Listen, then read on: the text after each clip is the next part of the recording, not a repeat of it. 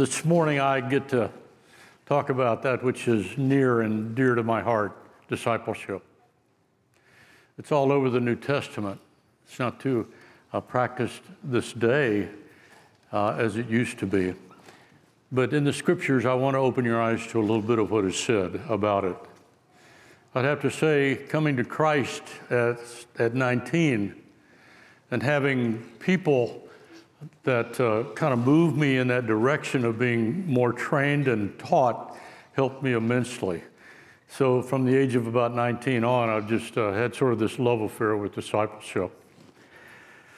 There's nothing that I enjoy more than to actually see someone come to Christ and then grow, not just know, grow in Jesus Christ. I love to be a part of that. I actually am doing something that I never expected at this ripe old age. I have seven grandsons, Ann and I do, and one granddaughter. And two of these grandsons that are sophomores in high school, I'm working in discipleship with them. And you talk about fun and trying my best to get on their level with biblical truth. It's a great challenge and a great joy and satisfaction. So I'm, immense, uh, I'm immensely immersed in this, merged, and, and I just absolutely love the whole process. So, what I want to do this morning is give you a bit of an introduction biblically to it, a foundation, if you will. I want to lay some concrete so that we can really build some superstructure on it. This whole idea of discipleship should never be left to mere discipline and diligence, because at the heart of discipleship is a relationship. It's a relationship that caused me to be redeemed, in other words, bought at a very high price, the blood of the Lamb of God. And that relationship is something that I want to pursue. I think oftentimes of discipleship as I do a marriage. The more I invest in my marriage with Ann, the more intimacy develops. The more time you invest in growing and knowing your Savior, the more intimacy evolves and develops. And we're made for that. We're not made to be separate from our Maker. We're made to be in that closeness, that nearness, that kind of intimate relationship with Him. John said, 3 John verse 4, he said it in the late 90s when he was about 90. I have no greater joy than this, than to see my children walking in the truth. 3 John, verse 4. And that is what I want to put before you the absolute joy and satisfaction of seeing people in Christ grow and become more like their Savior. There's nothing to compare to it. But again, I want to lay that foundation. Uh, the Apostle Paul said something that really leans in this direction about relationship. It's going to appear up here for you. It's in Philippians chapter 3, and it's in verses 8 and 10 of that autobiographical section in Philippians. He says uh, in verse 8, more than that, I count all things to be lost, all things, in view of the surpassing value of knowing, knowing Christ Jesus my Lord. And then in verse 10, he says, to know him and the power of his resurrection and the fellowship of his sufferings, being conformed to his death. He says, Let me just stress something in all of this stuff. I was a scholar trained by Gamaliel. I understand all these things, but the goal of all this instruction is love from a pure heart and a blameless conscience and a sincere faith. It's a relationship that has love written all over it and under it, beside it, and over it. It's that love relationship and a discipleship relationship. People, sometimes we get away from that and we make it just the discipline and duty and diligence, but that can be pretty drab. We're talking about intimacy with Jesus Christ when we're talking about discipleship. Now, today I, uh, I don't hear much about discipleship, honestly. I, I hear of something else and I think you will know as soon as I say this word that it's kind of borders on discipleship, but not actually. Is it discipleship? And that word is mentoring. I don't see it in Scripture. I, I see discipleship all over the place. Mentoring is good and it's extremely beneficial. If there's a particular need that I have, and I remember especially being a younger person, then I would uh, try to find someone that I thought would have a modicum of wisdom and I would get with them. It requires their availability and my initiative. And so I would get with them and I would try to get a little direction. Nothing wrong with that. I think it's great. Uh, spiritual coaching, direction, fine stuff. But discipleship is more proactive. Discipleship has more to do with training and teaching and being consistent and getting together on a regular basis, not just when an issue arises. So, discipleship is what we're talking about, not mentoring as much. Discipleship is what Jesus Christ commanded his disciples to do. Before he ascended in Matthew 28 19 and 20, he said, Go therefore and make disciples, baptizing them and teaching them, and baptizing them and, and, and teaching them all that I've taught you. And lo, I'm with you always, even to the end of the age. The command there is not to go. That's actually a participle in the Greek language. The commandment is singular. It is make disciples. It's what Jesus told his disciples to do make disciples who make disciples. And Paul picked that the whole thing up when he said in 2 Timothy chapter 2 verse 2, uh, the things that you have heard from me, Timothy, as a pastor in Ephesus, these entrust in the presence of many witnesses, not just one on one necessarily, but in a small group Bible study or anything like that consistently meets. These entrust to faithful men who will teach others also. There's a four step process in that. From Paul to Timothy, Timothy to faithful men, and you determine and define a faithful man by the fact of whether or not they pass it on to others who will teach. So that's what we're told to do. I remember being in a class one time with. Uh, at Dallas Theological Seminary. I took an advanced class on discipleship. I was, again, it's, um, you know, I've loved, loved it for so long. And Dr. Hendricks looked at us after we read the Great Commission, oftentimes referred to as the Great Omission today, but the Great Commission. And I remember him saying, This is a command, guys. He had 12 of us in the group. By the way, we never figured out who Judas was in the group, but anyway, there were 12 of us in the group. And uh, I'll never forget him saying, if you're not making disciples, you're not doing the will of God. Ooh. So, all my life, all my ministry, uh, Ann and I have really worked at making disciples who will make more disciples. She's meeting with women this last week, and I'm meeting with three groups in the fall, besides doing work with the Forge at Pine Cove. And uh, then uh, some other guys on an individual basis, too. And I have no greater joy said John and Bob, than to hear and to see people grow in the truth. Preaching is great, folks, and people need that. But there's something really tangible that I want you to get, to feel. When you actually are a part of someone's life, you give them truth, it explodes, there's sparks all over the place, and you see this glow that they get it and they're going to grow and get along with it. There's nothing to compare to it. Discipleship. That's what we're told to do. Now, what I'm going to do is kind of mess with you a little bit. Because when I was a brand new Christian, I didn't really get it. I thought that a, a, a disciple was someone who was uh, really sold out completely. He, uh, he, he, he, he would uh, stop at nothing, sacrifice anything to be a disciple. He would really just uh, be, as we would call it, gung ho, all in. I thought that was a disciple.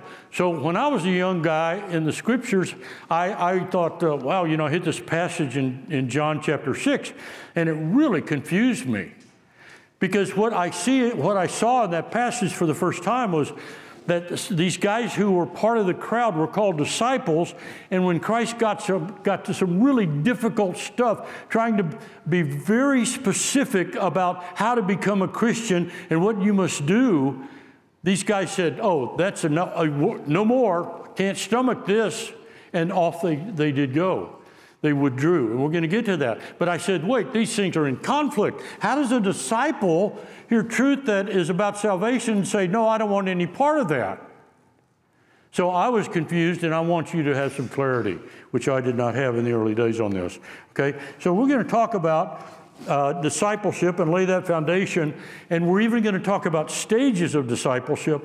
And then, if you'd like to, if your appetite is whetted enough, come on back next week because what we're going to talk about is really that third stage more fully what it means. And we'll get to these stages in a minute. It all begins in John chapter 6. You want to jump in there? If you have a smartphone, just kind of hit the right uh, tabs and, and apps and let's go. John chapter 6. In John chapter 6, you have got the, uh, the most extensive of all gospel presentations in the four gospels. You have it beginning in the first 14 verses in John chapter 6 with the feeding of the 5,000. And there was a time that I preached this here. It's a fascinating miracle. And uh, the, the, miracle involves so many more people than just the 5,000, because in the Greek, it's actual men who are referred to.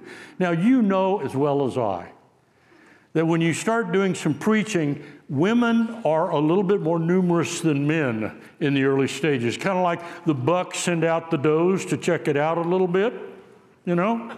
And so the women are a little bit more numerous. So if you have 5,000 men, let's go with at least seven to 10,000 women. And then women can't go anywhere in those days without church babysitting and childcare, so they brought their kids with them.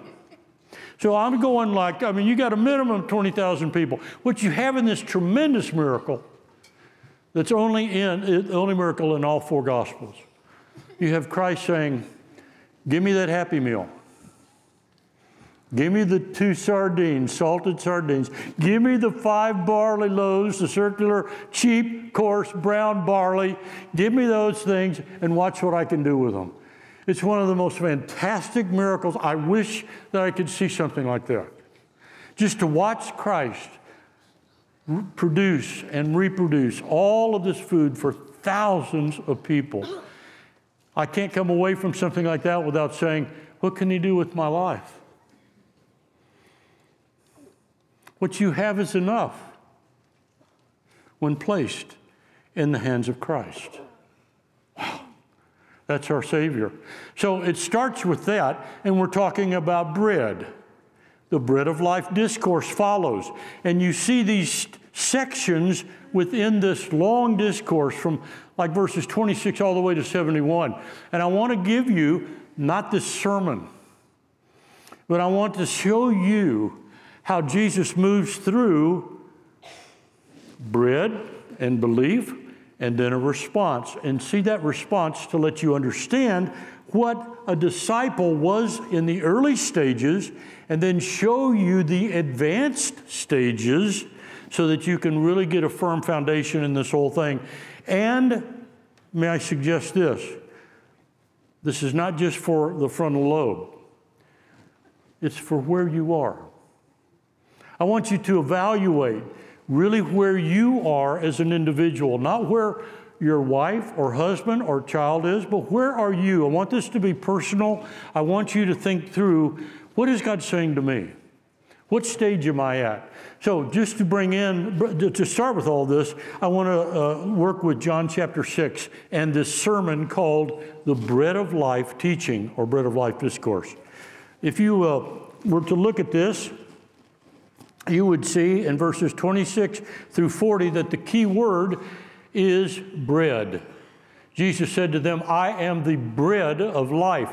He who comes to me will not hunger, and he who believes in me will never thirst. I am your eternal source and sustenance and satisfier, not just of the physical organs, but of your spiritual life. I do something that is so much better than Mountain Dew for quenching your thirst. Man, I'm going to come in and I'm going to quench that thirst for eternity of your purpose and position in life. And so, bread is the key word. Verse 35 is the key verse of that section. These aren't words necessarily for a church, people who know Christ. These are words for people who don't know the Savior, who are the unchurched folk. All right? This word occurs like 10 times in those nine verses. Bread is significant. The second section is verses 41 to 59. In that section, the key word is believe. Believe. You've heard this word so often said. It, uh, it's found uh, so many times, like eight times in nine verses, actually. It's a really offer of salvation. And the key verse is what we have here to believe in, no, excuse me. Truly, truly, I say to you, he who believes has eternal life. So if you want to have eternal life, you've got to understand what believe means. We're going to be talking about that. But to, but to make it extremely clear to his audience in Capernaum as he was speaking at a synagogue, even on that Saturday, Jesus Christ spells this out extremely clear with the word eat in verses 50 to 58. Over and over again, he uses the word eat as a synonym, as a description to define what he means by believe. Well, that makes sense because so often we leave belief in sort of an historical setting, sort of like that's fact, I see it, I think it's true, it's a fact. But yet it doesn't affect our lives in any way. That's not believe. That's not the definition. And so, what Jesus does is say, take the word eat, for example. That's what I want you to understand. You've got to be active, aggressive. You've got to take the initiative. You've got to reach out. And, and if I if, I, if I put before you this, this 12 ounce medium rare ribeye, and it was one o'clock this afternoon, I went way over. Don't worry, I'm not, that's not going to happen. But if I did, and you were starving, and I put this ribeye before you, and I said, believe that this is a great ribeye, you just wouldn't sit there and say, oh, I see that, I see it. No, you would take it and you would eat it. And the point that Jesus is making is to believe in Christ involves far more than just inspection. It involves ingestion. So when Jesus Christ began to use that word eat, and, and uh, I, I want you to eat my body. I want you to drink my blood. Well, these Jews who were disciples, we will see, not Christians, but disciples, were repelled. It was repugnant to them. And they said, We're not going to have any part of this. Close your ears, turn your body, let's walk away. And they withdrew. What we're trying to say is this a disciple in that day was not a Christian. That's the point.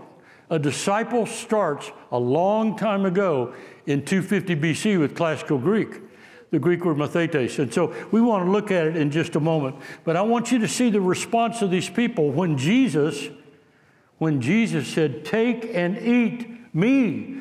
I want you, I want you to ingest me. Don't just stand apart, go to church, uh, share in communion because it's a religious activity or drop some money in an offering plate. That's not what I want you to do. I want you to have me.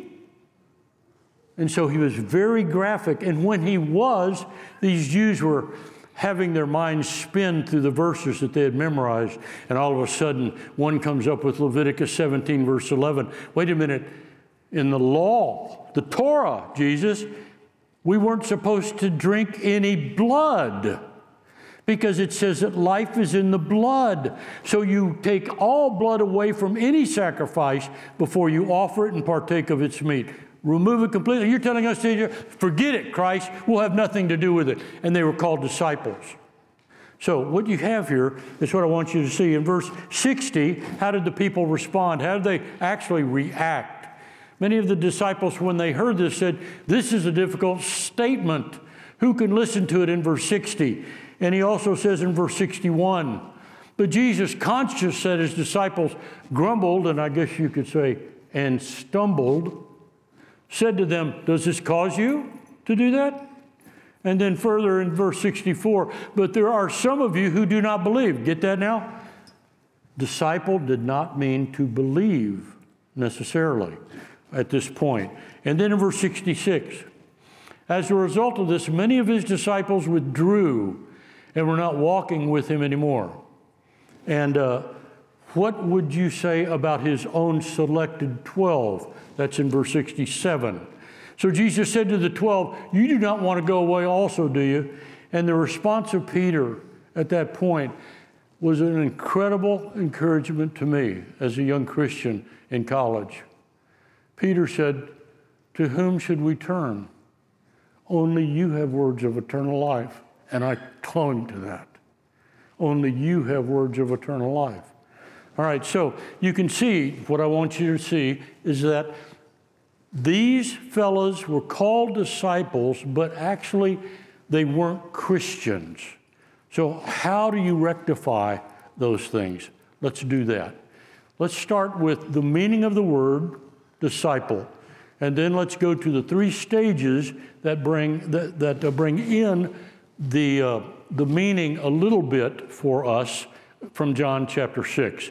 And then we'll kind of ask you some, some pertinent and penetrating questions. First of all, what did it mean disciple? The Greek word is actually mathetes, and mathetes is used over and over again, but it began by just uh, hitching its wagon to the old classical Greek in 250 with Aristotle and Socrates and Plato. They all had their disciples. Moses had his disciples. John the Baptist had his disciples. We're not talking about Christians. We're just talking about, and here's the definition one who follows, one who listens and learns. A relationship that's very similar to a teacher with his pupil. That's what mathetes meant in that day. So when you look at it in its early stage, and here would be the first stage, the stage would incorporate and include people who were merely curious, curious, not Christian, but simply curious. So they wanted to, well, I, I, that's fascinating what you just said. I want to hear more of it. So they would follow and learn as they listen. Okay, so let's talk now about the stages of discipleship and lay this foundation to prepare us for even more of next week. All right? And also answer the question where are we today? So there you have mathetes in its meaning. The first stage that you want to see is curious, and that's in 1 John verses 35 to 51. These guys were incredibly interested. They had been taught from the Old Testament that the Messiah was going to come for his first advent, and is indeed this person the Messiah. John the Baptist was the forerunner, the path preparer, the James Fenimore Cooper of the first century for Christianity. And so in John chapter 1, verse 35, again the next day, John, John the baptizer. You got to be careful. He wasn't the first Baptist, you guys. He was a baptizer, okay? So, anyway, he, uh, the, he was standing there with two of his disciples, not Christians now, disciples. And he, and, and he looked at Jesus as he walked by and he said, Behold the Lamb of God. That's the Paschal Lamb, the one who would be the ultimate sacrifice for our sin, the one who would lay down his life for Bob's sin and guilt and actually take my sin upon himself and die in my place, once for all, the just for the unjust, in order that he might bring me into right relationship with God. John the Baptist, the baptizer, saw all of this and proclaimed it out loud. The two disciples heard him speak and they followed Jesus. Why? They were curious. They were interested as to what he was going to say. They were intrigued enough to follow and, and learn. Jesus turned in verse 38 and said, What, what do you seek? And they said to him, Rabbi, which means teacher, remember teacher, pupil, which translated means teacher, where are you staying? He said to them, Come, you who I'm putting in here are curious, and see and learn. And so they did that. And then the news spread. John, and then Andrew, and then the Simon, and then Simon Peter, Andrew's brother, it says he found his brother and said, Hey, this is incredible. I think we found the Messiah. Curiosity, let's get it satisfied.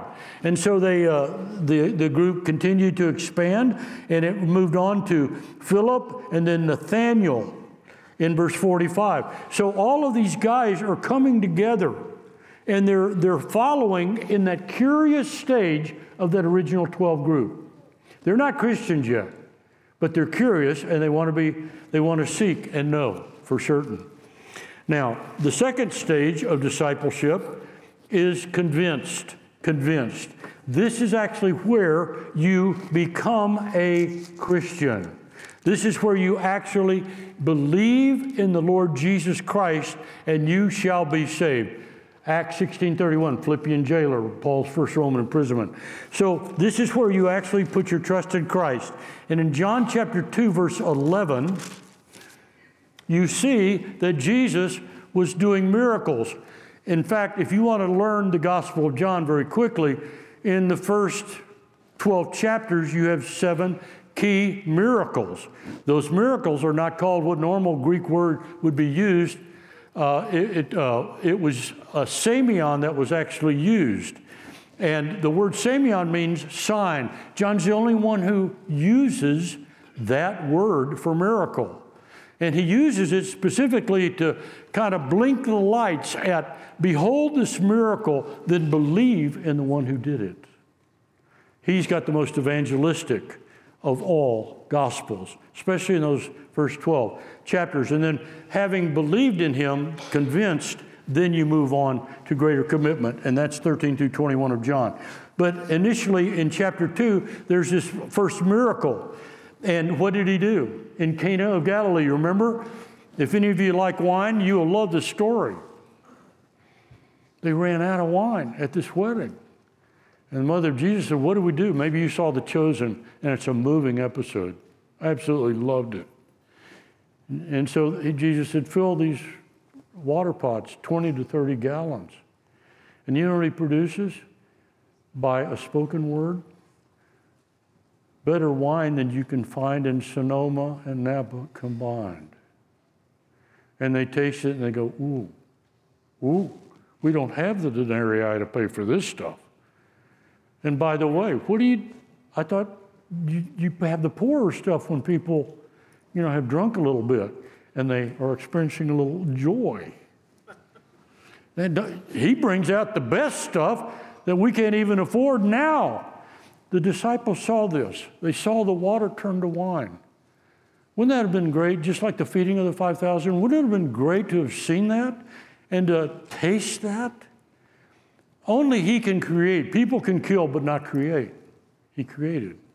Wow, that incredible wine. What's the result of this? Look at verse 11. Verse 11, the result is this beginning of his signs, Semeion, not Dunamis, this beginning of his signs Jesus did in Cana of Galilee and manifested his glory. And look, and his disciples believed in him. So they became convinced, they became Christians. That's the point. And that's what Jesus wants us to do to move from being curious, where many of us may be, having gone to church for many years, as I did. All those years, I went to church. Mother being a Lutheran, dad being sort of a casual, convenient Baptist who was really concerned most about prosperity and doing well, and he did. It was great. It's just that what was really important didn't catch first priority. And so, anyway, these guys believed in Christ and things changed for them. Now, how does that happen? How does belief actually occur? I thought we'd throw this in uh, Chris, who's actually teaching a Sunday school class in this hour, actually shared a couple of these things in the last couple of weeks. But I want to just uh, turn to Matthew 16 for a moment because what I want you to see is that God may be well working in your life right now.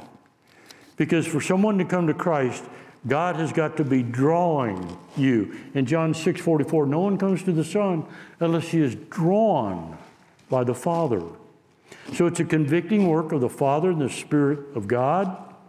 And uh, it says that in uh, Matthew 16. This is a classic passage Now, when Jesus came into the district of Caesarea Philippi, he was asking his disciples, Who do people say that the Son of Man is? And they said, Well, some say John the Baptizer, others Elijah, great prophet, still others Jeremiah, another great prophet. Or one, you know, one of those guys. He said to them, But who do you say? And Peter said, You are the Christ, the anointed one, the Messiah, the Son of the living God. And Jesus said to them, Blessed are you, Simon Barjona, Peter because flesh and blood did not open your eyes and the mind of your heart. Did not reveal this to you, but my Father in heaven did that. That's how conversion actually occurs, folks. And then he says, I also say to you that you are Peter, and upon this rock I will build my church. Some people like to wonder, well, does that mean that Peter the apostle is the foundation of the church? Just by way of note on the side, Peter is Petros, it's masculine. The rock that he talks about four words later is Petra in the neuter form. So that's referring to the confession that upon this rock, Jesus Christ, the Son of God, I will build my church. He's the cornerstone.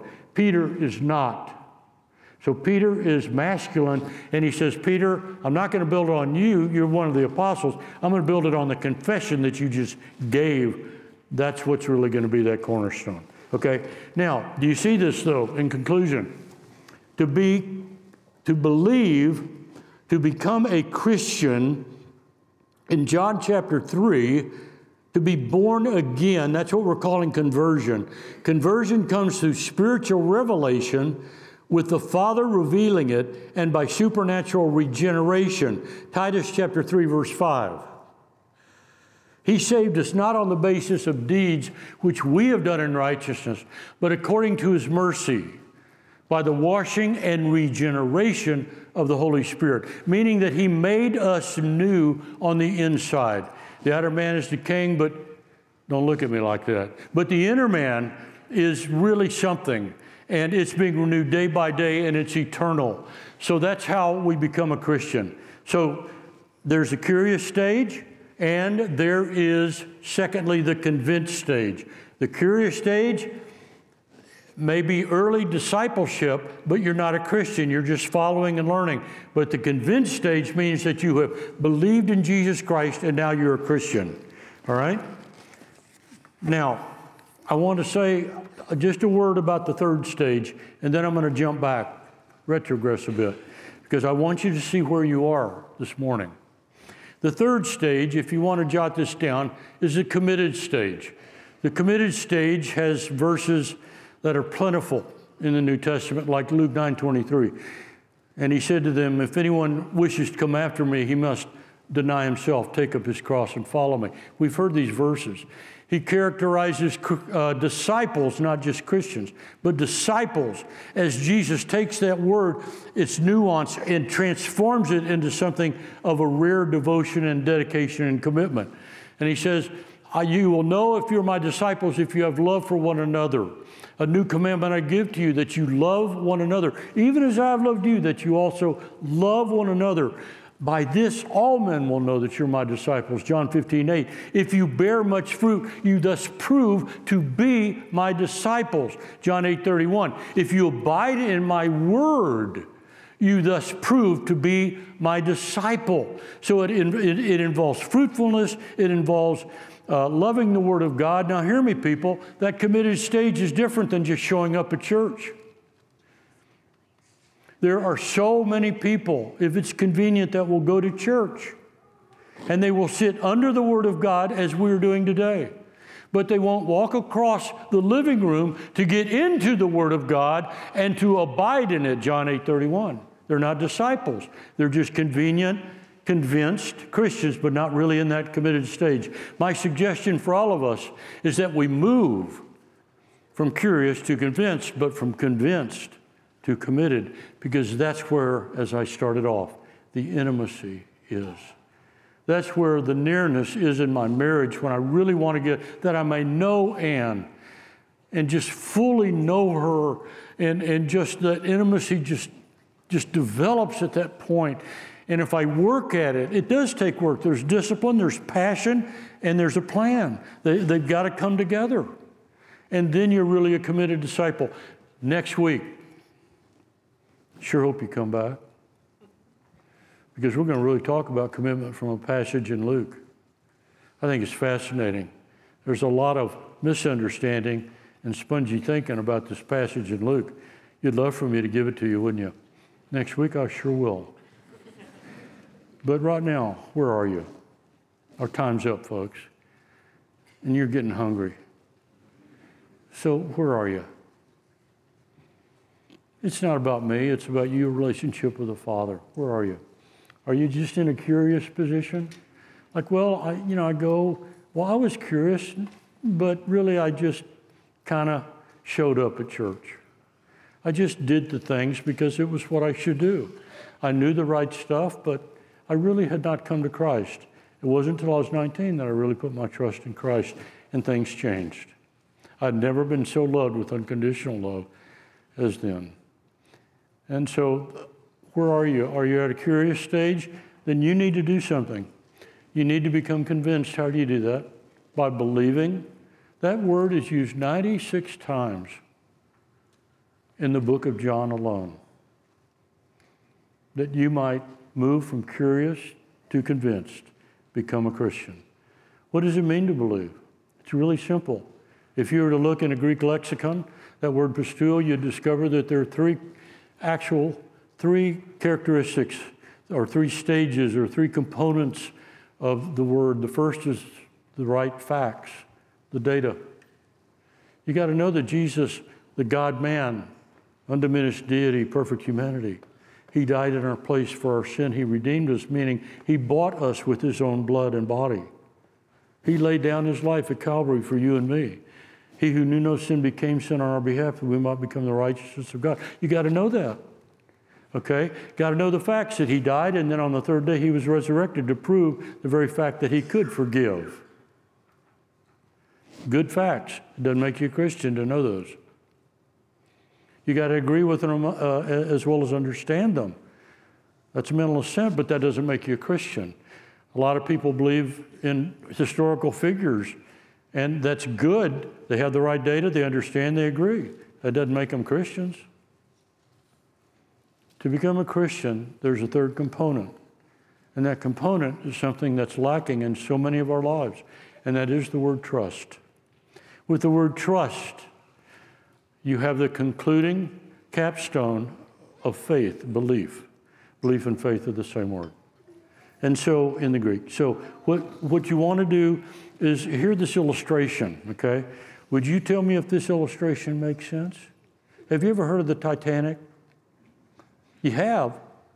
Way before I was born, and way something like 1912, on April the 15th, in the early hours this indestructible, huge ship was sailing in the North Atlantic. It hit an iceberg and began to take on water.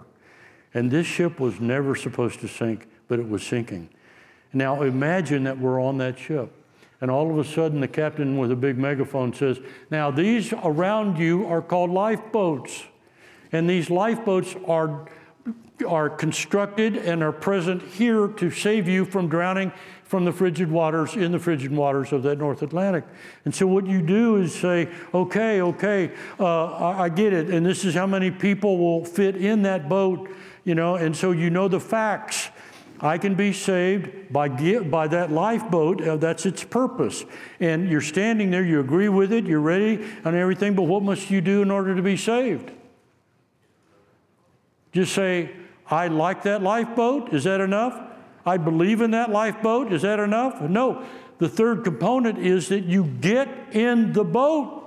That's the only way you're going to get saved. So many people go to church, so many people give, so many people do so much, but until they actually get in the boat and say, I'm putting all my trust in Christ who died in my place, they're not yet Christians. So I invite you this morning as we close, if you'd like to become a Christian, Follow what I say. You can say it out loud, you can say it silently, but I'm going to lead us in a prayer. And if you want to move from the curious stage to the convinced stage and actually become a Christian, say what I say. Let's bow our heads and our hearts. Lord Jesus, I know that you are the Savior, but now I want to make you my Savior. I now put my complete trust for forgiveness and entrance into heaven in you and what you have done at the cross. It's not in my ability, it's totally in what you have done. I trust in you to save me. In Jesus' name, amen. If you've done that, we sure want you to talk to us and to tell us about that most significant decision. That's the most, most important decision of your entire life. It affects all of eternity with God, separated for eternity from God. So I hope you made that decision, and I hope you'll come back next week and we'll talk all about moving from convinced to committed. Take it, Paul. Thanks, Dr. You heard the gospel this morning. And of course, now we're going to move into the time of invitation. We don't do this just out of rote response because it's the way you're supposed to end services.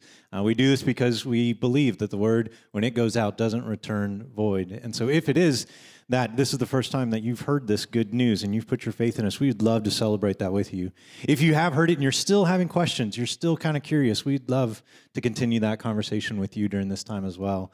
Uh, or maybe it is you have accepted that faith and now you're already beginning to look forward towards next week. And now you're beginning to ask yourself, Holy Spirit, what is it that I need to be revealed to me about my commitment in this next stage?